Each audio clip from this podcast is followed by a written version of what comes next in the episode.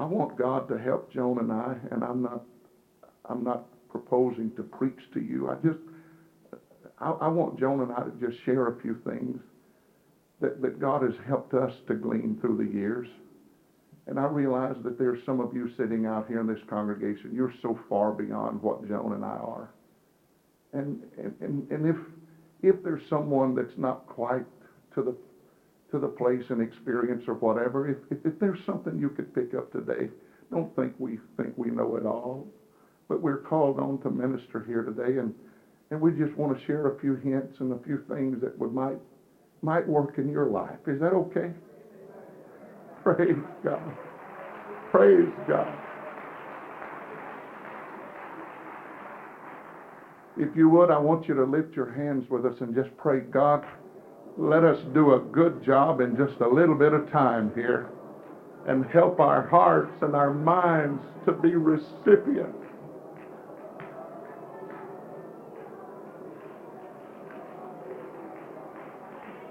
Oh.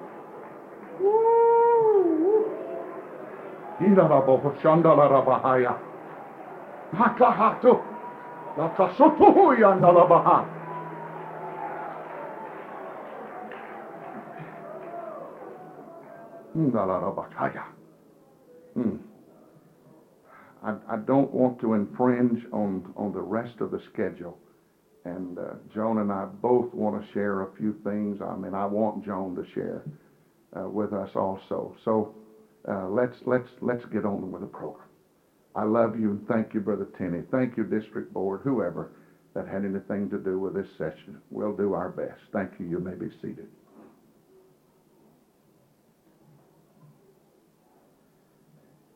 I discovered some time ago I'd heard the Beatitudes. I'd heard the way we say, blessed are the pure in heart. Blessed are these, blessed are that. I discovered that these blessings were suggested, or the potential blessings were suggested at a very important time as far as my assessment of the importance of the situation. Jesus had just amassed his disciples. He had just called them together. And knowing himself the road that lay ahead of them and the importance that that role was to play in his overall purpose. And all the things that he could have started with, of all the lessons that he could have taught, of all the things that he could have begun in his disciples, knowing that they were to be the ones upon whose shoulders the very existence of the cause of God rests, while he himself would go through the deep, dark valley of death. And then on, when he was resurrected and ascended, on to Pentecost and on beyond. The thing, of all the things that he could have started with, teaching his disciples, his first lessons was on a mountain. He began with those disciples by saying, fellas, there's some things that I want to point out to you. I want to give you a hint. If you will have this particular attitude, this is something that God will favor in your life. He started out with Beatitudes, and I discovered that the way we say it sometimes creates a situation where it seems to be so far removed.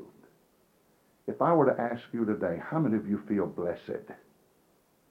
Very few hands would be lifted. But if I ask you, how many of you are blessed? Every hand in the building would be lifted. We can see ourselves blessed, but we can't picture ourselves blessed. Blessed is reserved for those who were next to deity, those who we revere in the lineup of heroes. But he, the way we say it, of course, coming from a Catholic influence, I'm sure, the way we say, blessed are the pure in heart. It almost puts it without, beyond our reach. He wasn't talking about things that belong to Mary and Peter and Paul, and he was talking about attitudes that you and I can have that will make us be blessed of God. Blessed, just little hints.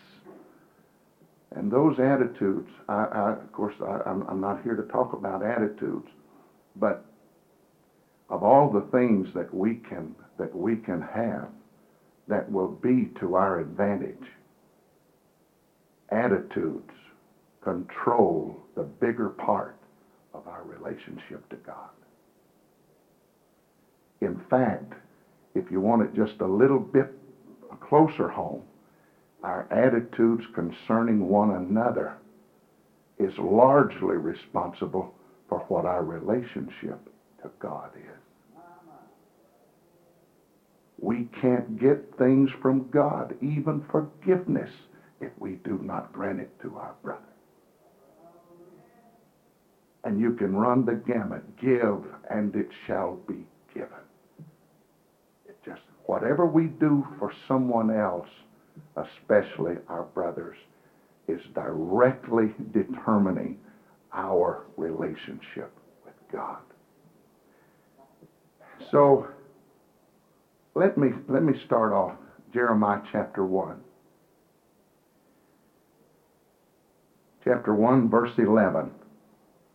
Let me let me just read it here. Moreover, the word of the Lord came unto me, saying, Jeremiah, what seest thou? And I said, I see a rod of an almond tree. Then saith the Lord unto him, Thou hast well seen, for I will hasten my word to perform it. The first question that God asked, what do you see? Our first response should be to ask ourselves a question. What will I say?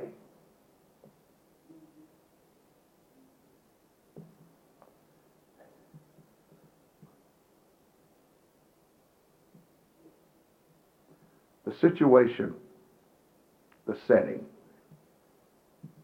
A great work, of course, Jeremiah was to accomplish, a great role that he was to accomplish. God, in his wisdom, in his plan, is not just simply a dictator, but he chooses people that he can work with, work for, and work through. It matters to God what you and I think. It matters to God what we, in the process, are seeing. When, when Jeremiah answered the question, he says, I see an almond tree, or the rod of an almond tree. God's response suggesting that evidently Jeremiah was plugged in.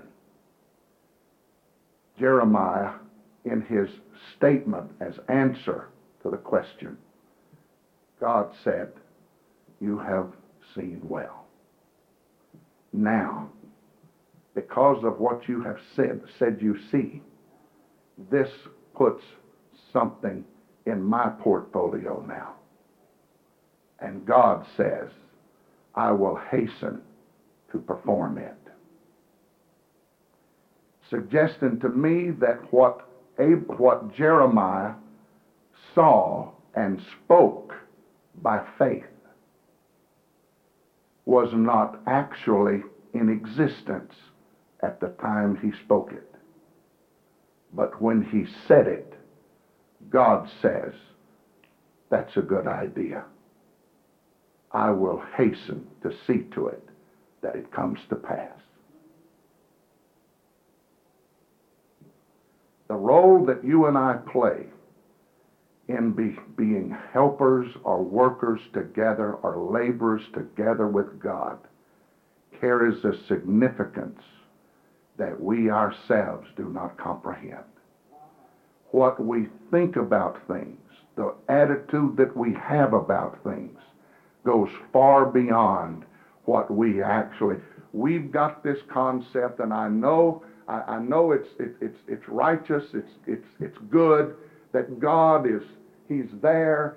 God rules the earth. He sits upon the circle of the earth, and and and, and we see ourselves as just maybe sitting beside uh, side, uh, on the wayside.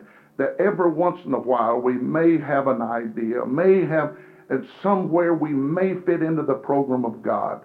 But if we could just simply recognize the role that we play in the process, the daily process of what happens in our lives, what happens in our church, what happens in our families. God is constantly wanting to know, what do you see? What do you feel? What is your desire? What is the things that would make you happy? What is your vision? We know the scripture, without a vision the people perish. We know the scriptures that says, speak to the mountain, be thou removed, and it shall be cast into the sea. We have an understanding of all of that, but yet when it comes to actuality in our lives, that I have that kind of a significance in the mind of God. Brother Booker, you're blowing my mind about the God being mindful of us. He can't get us out of, you heard him just now, he couldn't get David out of his mind. We do not comprehend the role that we play and the importance that God places upon what you and I feel and say about things. And that creates a situation where the importance of what we say, what we feel, what we project with our words. We have, and we heard it again last night, Brother Jeff Arnold, the power of the spoken word. Faith is not uh, uh, any good just as a thought. It's got to be spoken. Love is not love when it's held to itself. It's got to be an expression. We understand these things, but yet when it comes to our own lives, we sometimes... We are hearers, but we're not doers. The premium right now, children of God, my fellow ministers and, and, and dear ladies of, of, of, of, the, of the cloth, we are not brought to this hour just simply to, to, to uh, repeat stories or hear things that happen to others and, and, and just and, and lay all of the significance to them and what happened there. God is wanting to use you and I. And it's not just happening in Alexandria. It's not just happening in Modesto, California. God wants it to happen in your hamlet, in your village, in your community. God is wanting a person in your place, in your world, that he can use and identify with, that will become a part. What we say, what do you see, Jeremiah? I see the rod of an almond tree. That's good. I like that. I'll tell you what I'll do. I'll, I'll, I'll, I'll hasten to see to it that, that that's brought into existence. Faith, the spoken word, the situations that we desire. I challenge you, and I hasten here. I, I, I would love, I'd love to have all the time in the world, but we know that can't happen in con- in camp meeting, and I'm not lamenting. I'm just saying these these these subjects are are, are so powerful. God is God is doing such a such a beautiful thing in this camp meeting to stretch our minds beyond ourselves. How many of you would like for God to literally take our minds and stretch them beyond ourselves? When God says, what do you see? Wanting to include us into the thought process, into the decision process, into speaking something into existence. When God asks us that question, what are we going to what are we going to say? Are we going to uh, are, are we going to express that we're on a pity party? Are we going to express the discouragement of human reasoning? Are we going are are we going to speak something into existence by speaking faith? Something that does not exist, but yet by faith saying, God, this is what I see. This is what I see. And God saying, hey, I like that. I'll tell you what I'm going to do. I'm going to hurry up and make sure that that comes into being. It's not actual. It's not an actuality yet, but I'm fixing to speak it into existence myself. Praise God.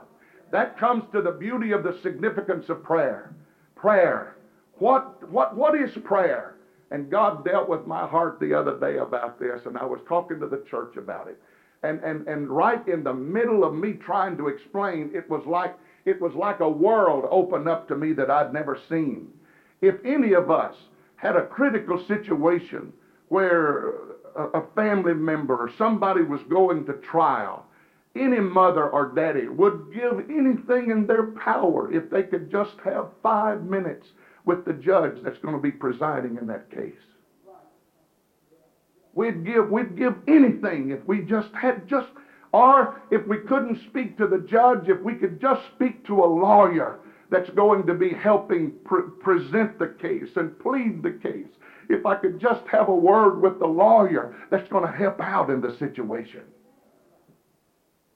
Prayer is the God-given privilege to every one of us to walk not into a courtroom in this world, but to walk into the, into the room where the decisions are made that govern the, that govern the activities in this earth.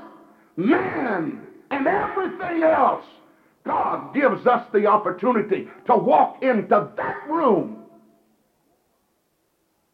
and place our feelings and petition before the judge of all ages and say, I want to know how you feel about it.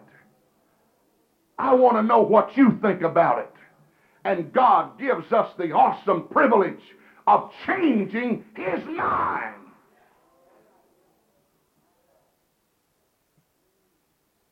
We act sometimes like everything is chiseled in stone, but if that's the case, there wouldn't be such a thing as prayer.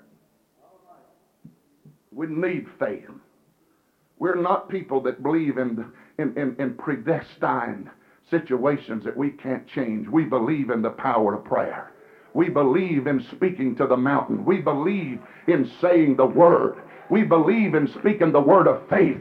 We believe, we believe, we believe. And God has given us the awesome privilege to speak things into existence that does not yet exist. Somebody shout hallelujah with me. Walking into the, into the room where the decisions are made that govern all the activities of the earth and mankind, and allowing us to have the ear of the judge of all the earth to alter his decision and his way of thinking. God allows me the privilege to change his mind or change the outcome of a situation. So, in our speaking words, we've got to come to the realization of the fact that words we speak, whether in the pulpit, whether in prayer, or whether in conversation, these words carry an awful lot of weight. We can bless a person. Now, let me, let me, let me, let me go back. God talks about many, many times, the Word of God talks about blessing this house, bless this one, bless that one. God even talked about people that didn't hear what you had to say, get on the outside of the streets and shake the dust off. There is, there is something about our actions and our responses, our thinking, our words. The old timers many times would walk into a place and say, I bless this house. I've heard people talk about Brother Andrew Urshan walking into their home and saying, I bless this house. When he walked away, it's, I bless this house. We don't do that an awful lot anymore, but we have the power to bring a blessing to somebody's house.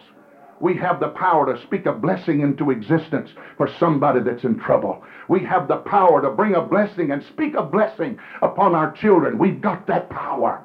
And if we have the power to speak a blessing through recklessness and idle tongues and misguided conversations, we can speak curses.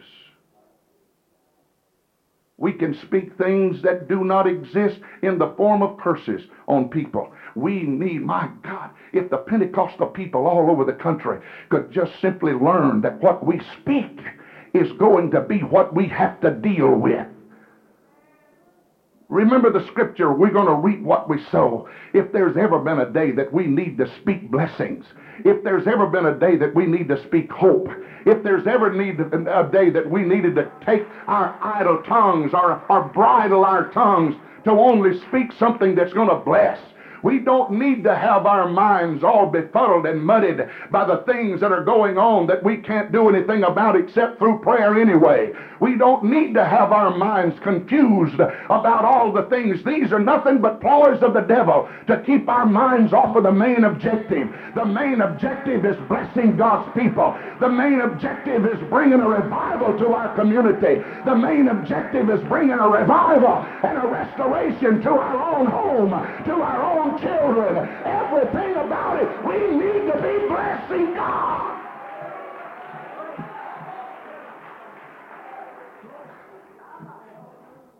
I bless this house.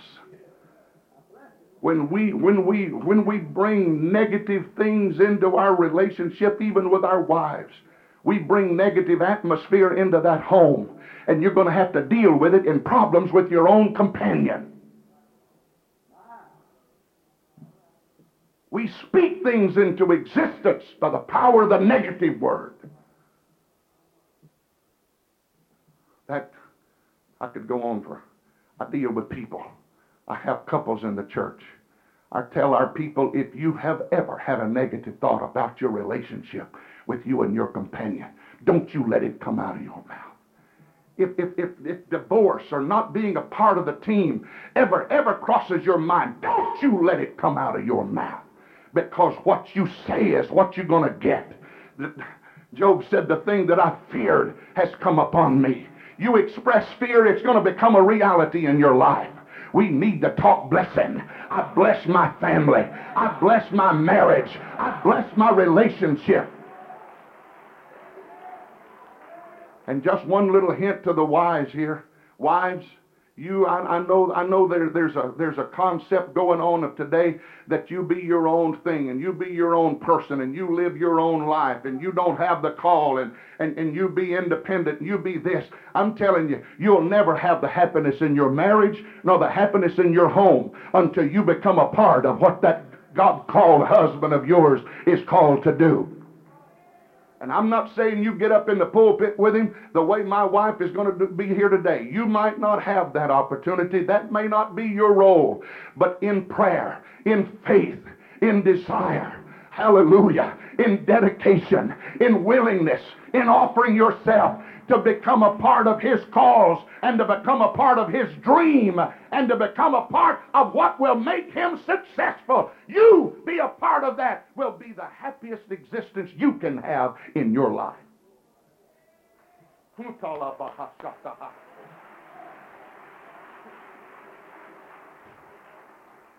And fellas, if there's something negative that's happening or working in your family, speak. Speak something positive about it. We have the power through our words to make our ladies something that maybe we have not found them to be yet. If you want to live with a, with a queen, treat them as the king you are. Kings are what makes queens. We can speak them into becoming what we want them to be. But we always speak as negative. It happens with our children.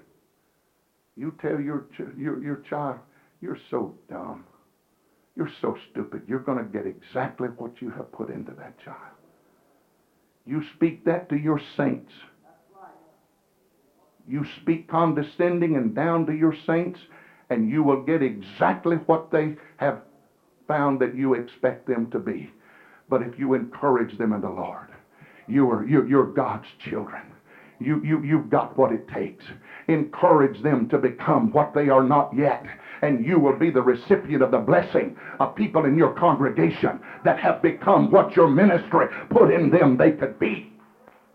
I feel the Holy Ghost in this house here today.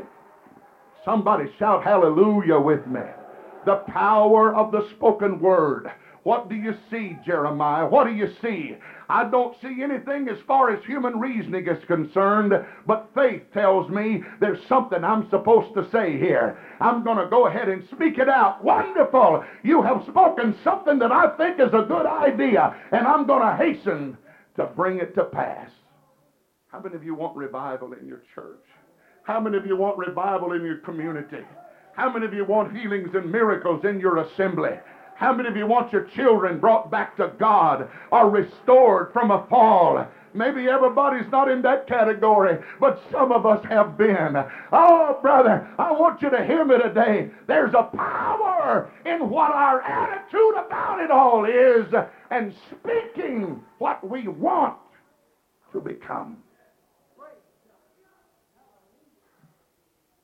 I will not have. I will not have by faith, and I'm not putting accolades on myself, but I will not have a church that is divided and, and, and busted up with division and, and all of this. And we have problems just like anybody else, but we can speak it to where that becomes the order of the day and we succumb to it. Or we can stand up against that avalanche and say, I will not have it. It is not so. I speak victory. I speak unity. I speak revival. I speak restoration. I, I feel faith in somebody's heart here today. We have the awesome privilege of changing our world around us. We have the awesome privilege of changing our family, of changing our church, changing our kids, changing our marriage. Speak it into existence. I want my darling companion.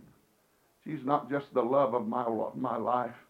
She has given to me such a, well, such a partnership in the thing that God has called me to do. And I want her to come and share some things with you. Joan, bless you.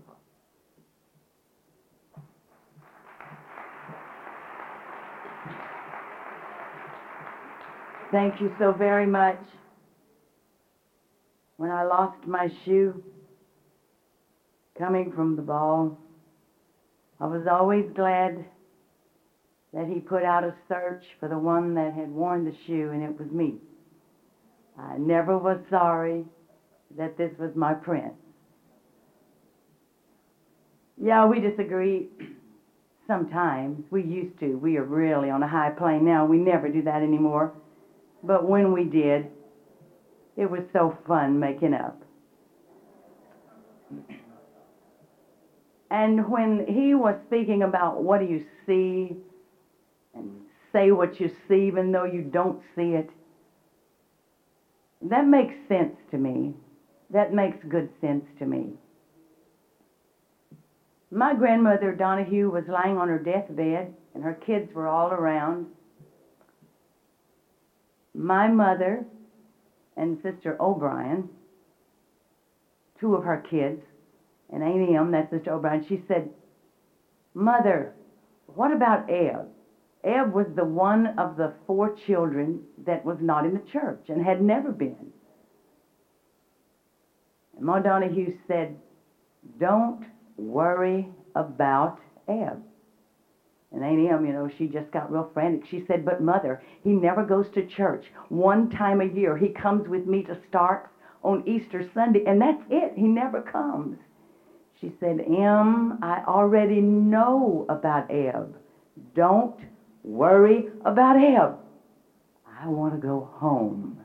And she did. Where is Eb today? He's in the church. What I want to talk to you about for just a few minutes is this. I am making a big assumption today, seeing that you are ministers and ministers' wives or whatever. In some capacity, you minister in the kingdom.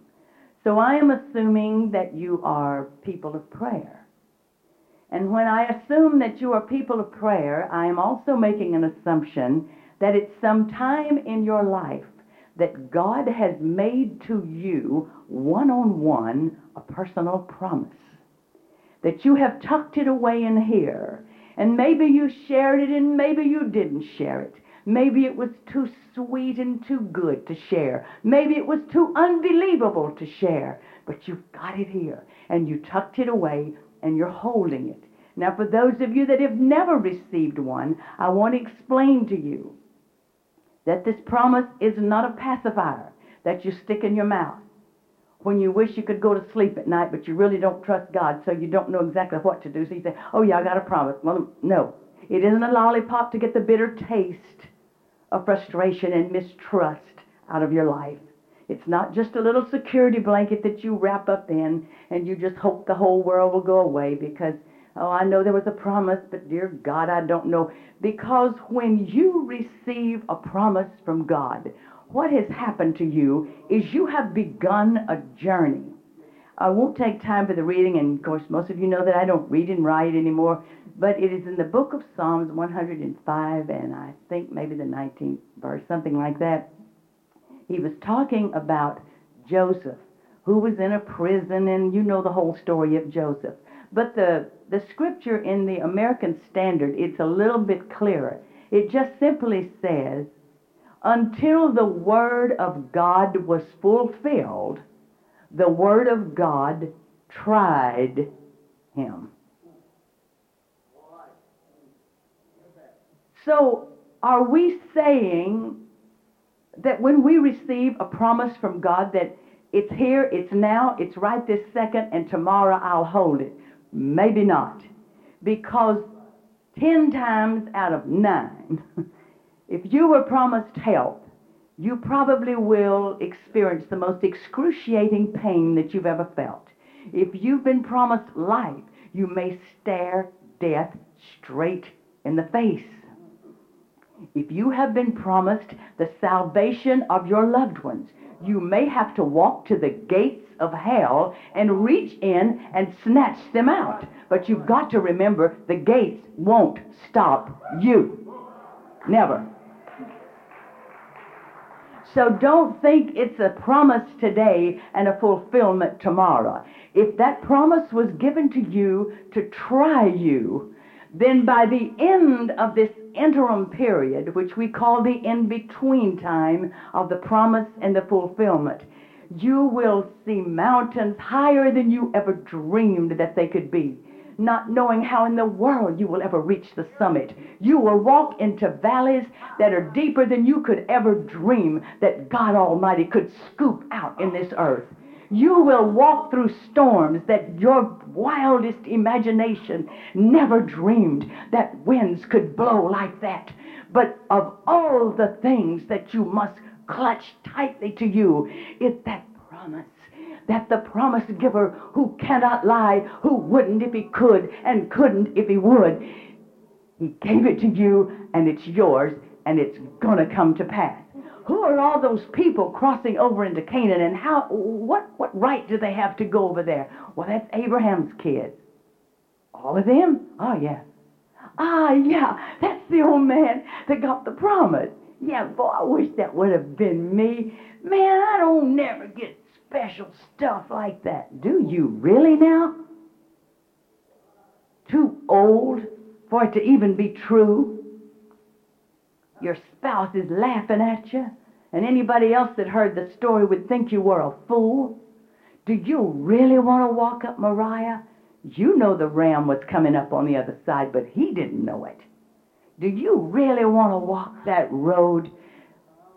Sands of the sea and the stars of heaven. It sounds so dramatic, but try walking in Abe's boots and see how much fun it was.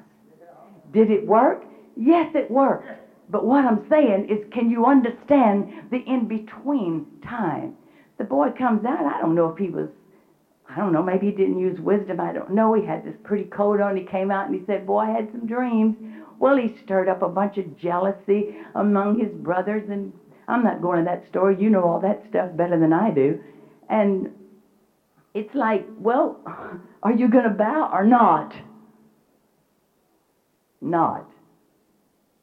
Because this was just the beginning of something.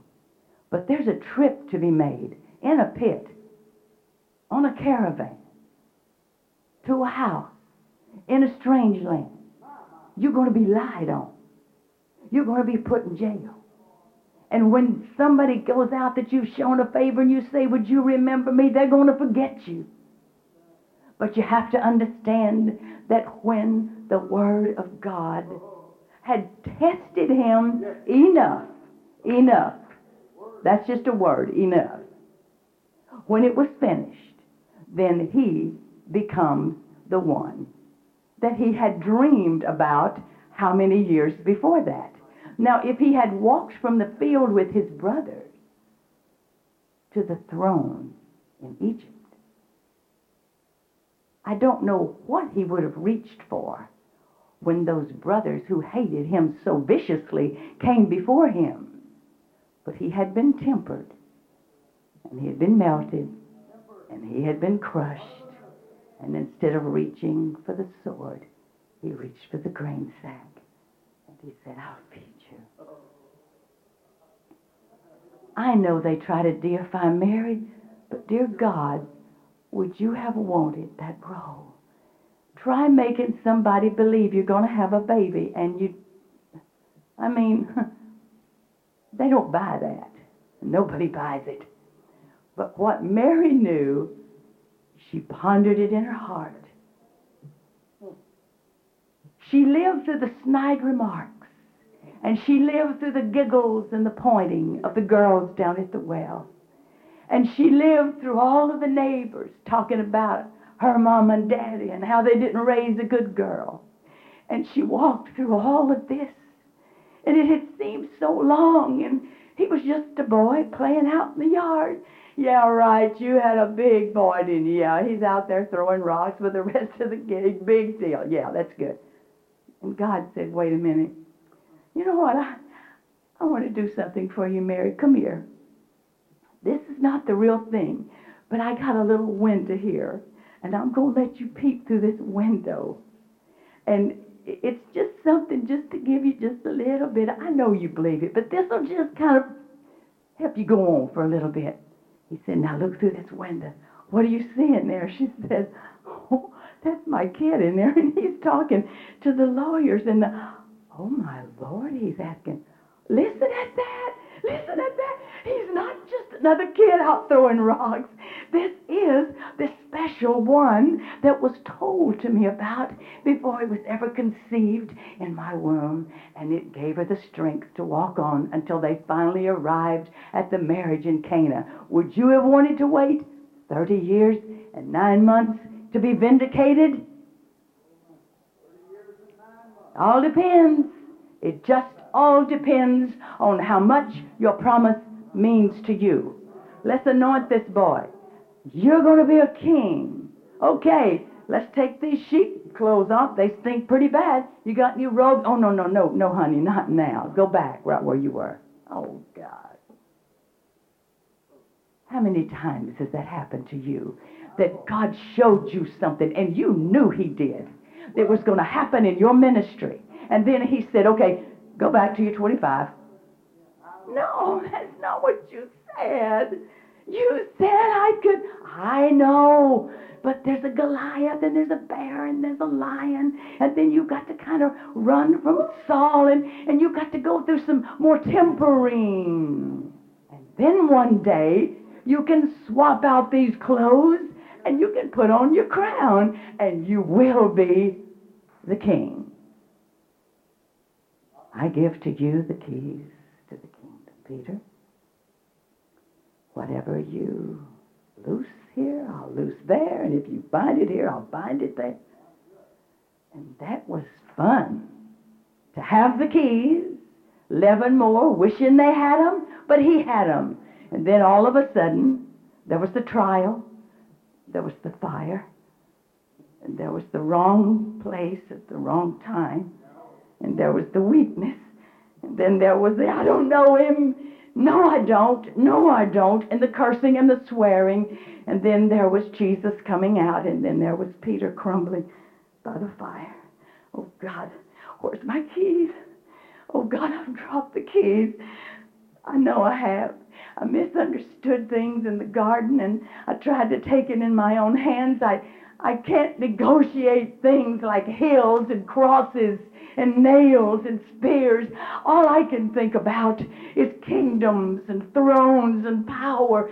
I don't understand this. Have I lost the keys? And in remorse,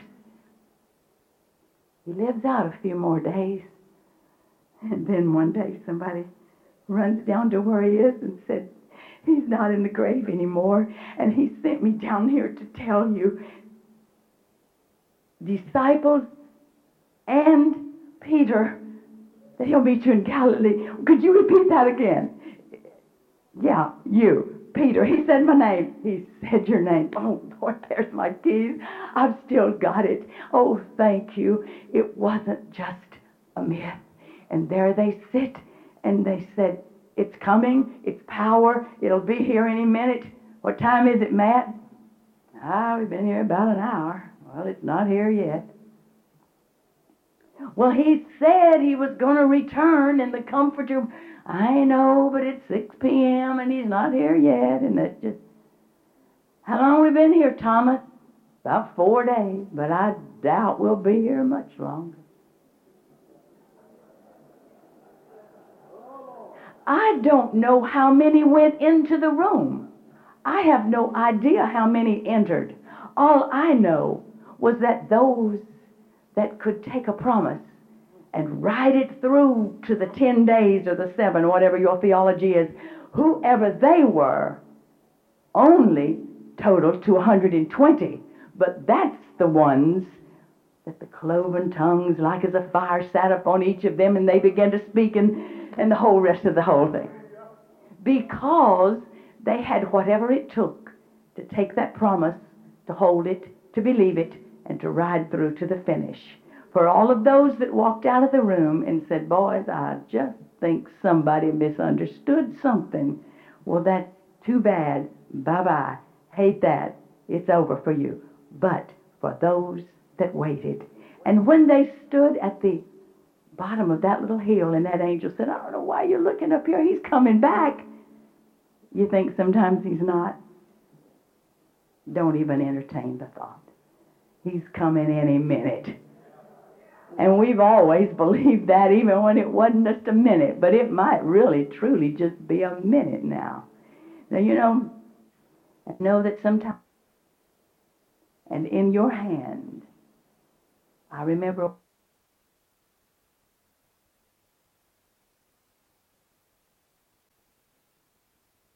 understand that with however many children they have, four or five, do you understand wrong steering? We'd have been lost. And she broke down and started sobbing. She said, but look at us. We're still all together. And we're still all here. And we're still winning souls for the gospel. That's the kind of business that you're in. Does this mean that because you were so chosen that you will escape pain? Quite the contrary. It means you'll feel more than anybody else will. I remember when we were in our old church, but it was new then, and we had this promise of revival and whatever. And we did see it come. We did see it. It came, and in that church we had to put out chairs. We we dared not even invite anybody during revivals because we had nowhere to put them. But before that came, let me tell you what else came. We just started our bus ministry. And one Sunday morning there was a couple in the church. Both of them were Sunday school teachers. They were in a pre-meeting with the superintendent in the back. And they had a little girl about, She wasn't quite two years old. She walked through two locked, supposed to be, doors, up a flight of steps in the dark, and at ten o'clock sharp, there was a scream from the baptistry. And Tanya MacPherson was dead. Not in a baptistry, Joan. Oh, yeah. Yeah, yeah, the thing that's to bring life, yeah. And there was a congregation. It was Easter Sunday. The building was full of people, and they looked on while they gathered a drowned child from our baptistry. We had several nurses, and we called whoever we were supposed to call.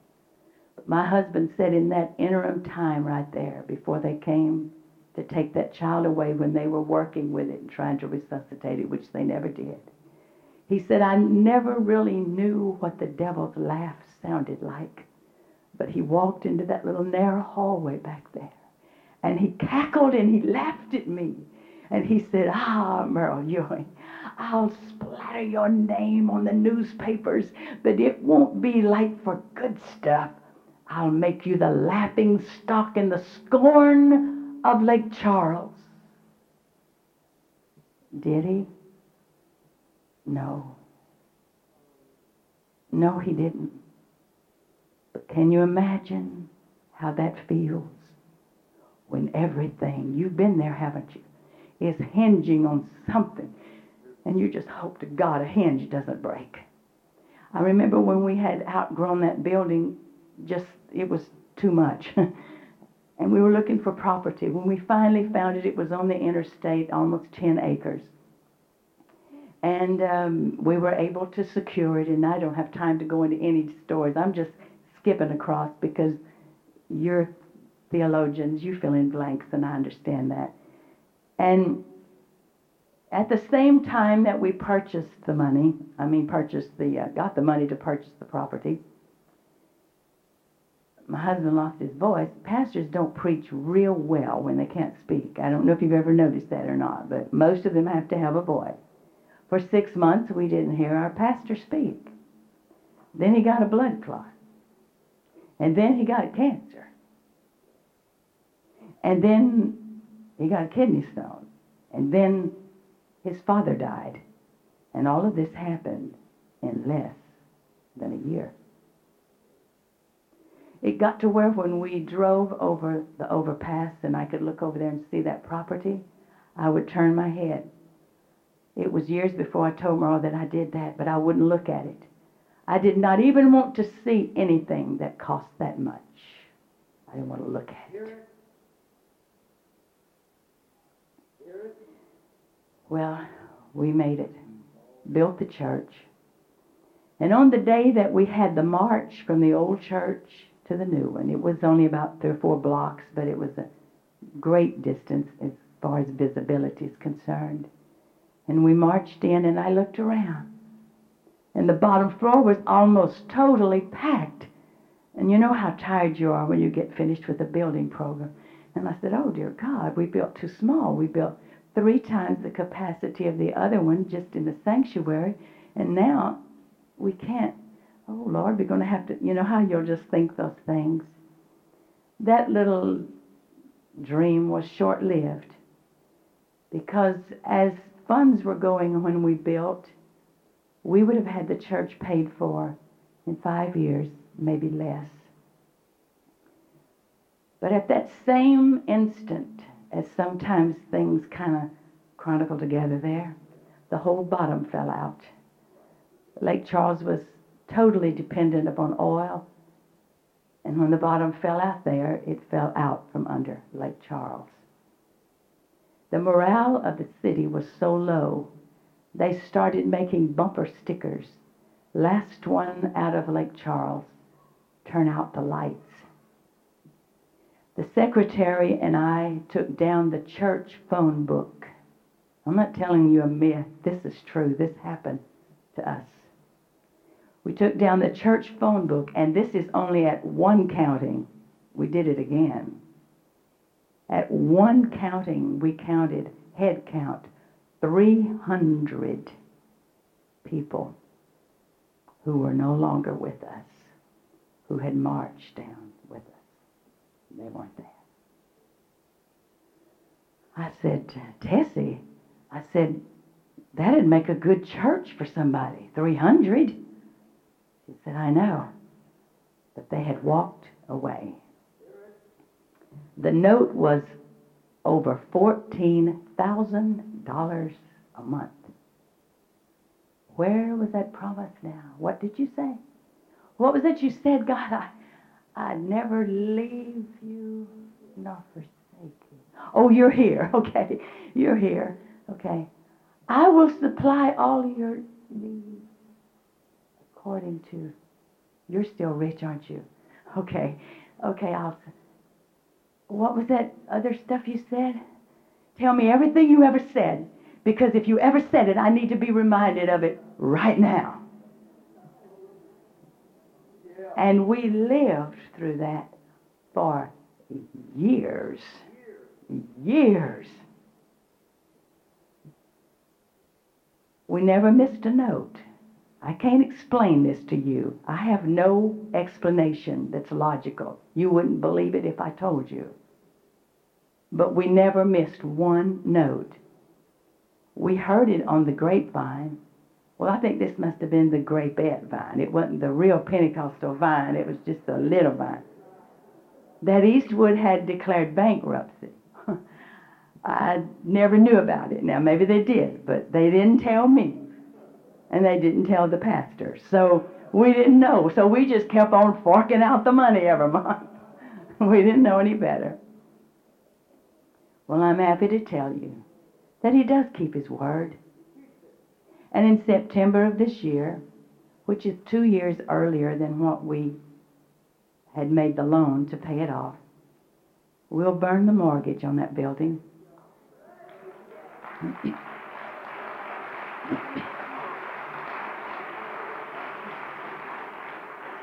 And besides that, we have bought up every piece of property in that triangle, except two little, uh, one little old house here and a little glass company here.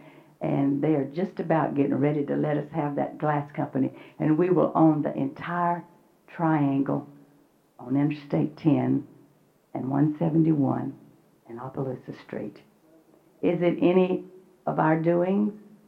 Well, not really. Except that we never let go of what he handed us. And when it gets the darkest, and when you don't know when light's coming on, if you'll tenaciously hold that promise, I don't care what he told you, he wouldn't have said it if he couldn't have done it. I know this much. This I know. So hold it. And in time, and on time, the exact time, he's coming with your answer. I promise you that.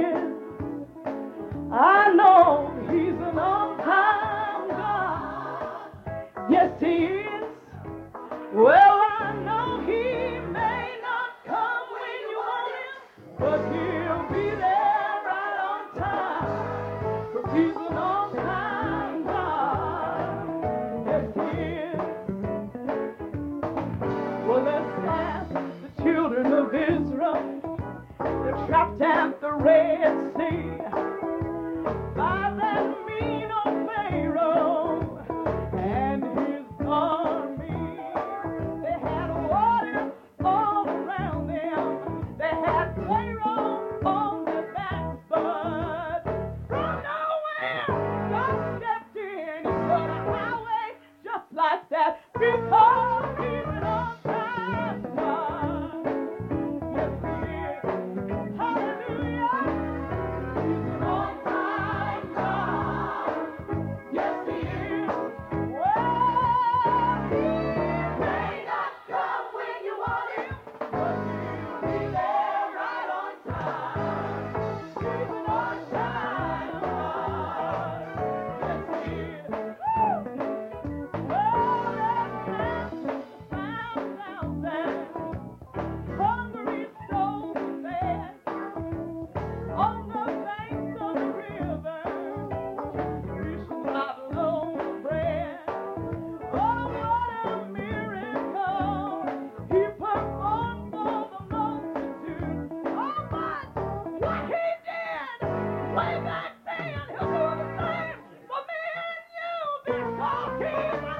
Hallelujah.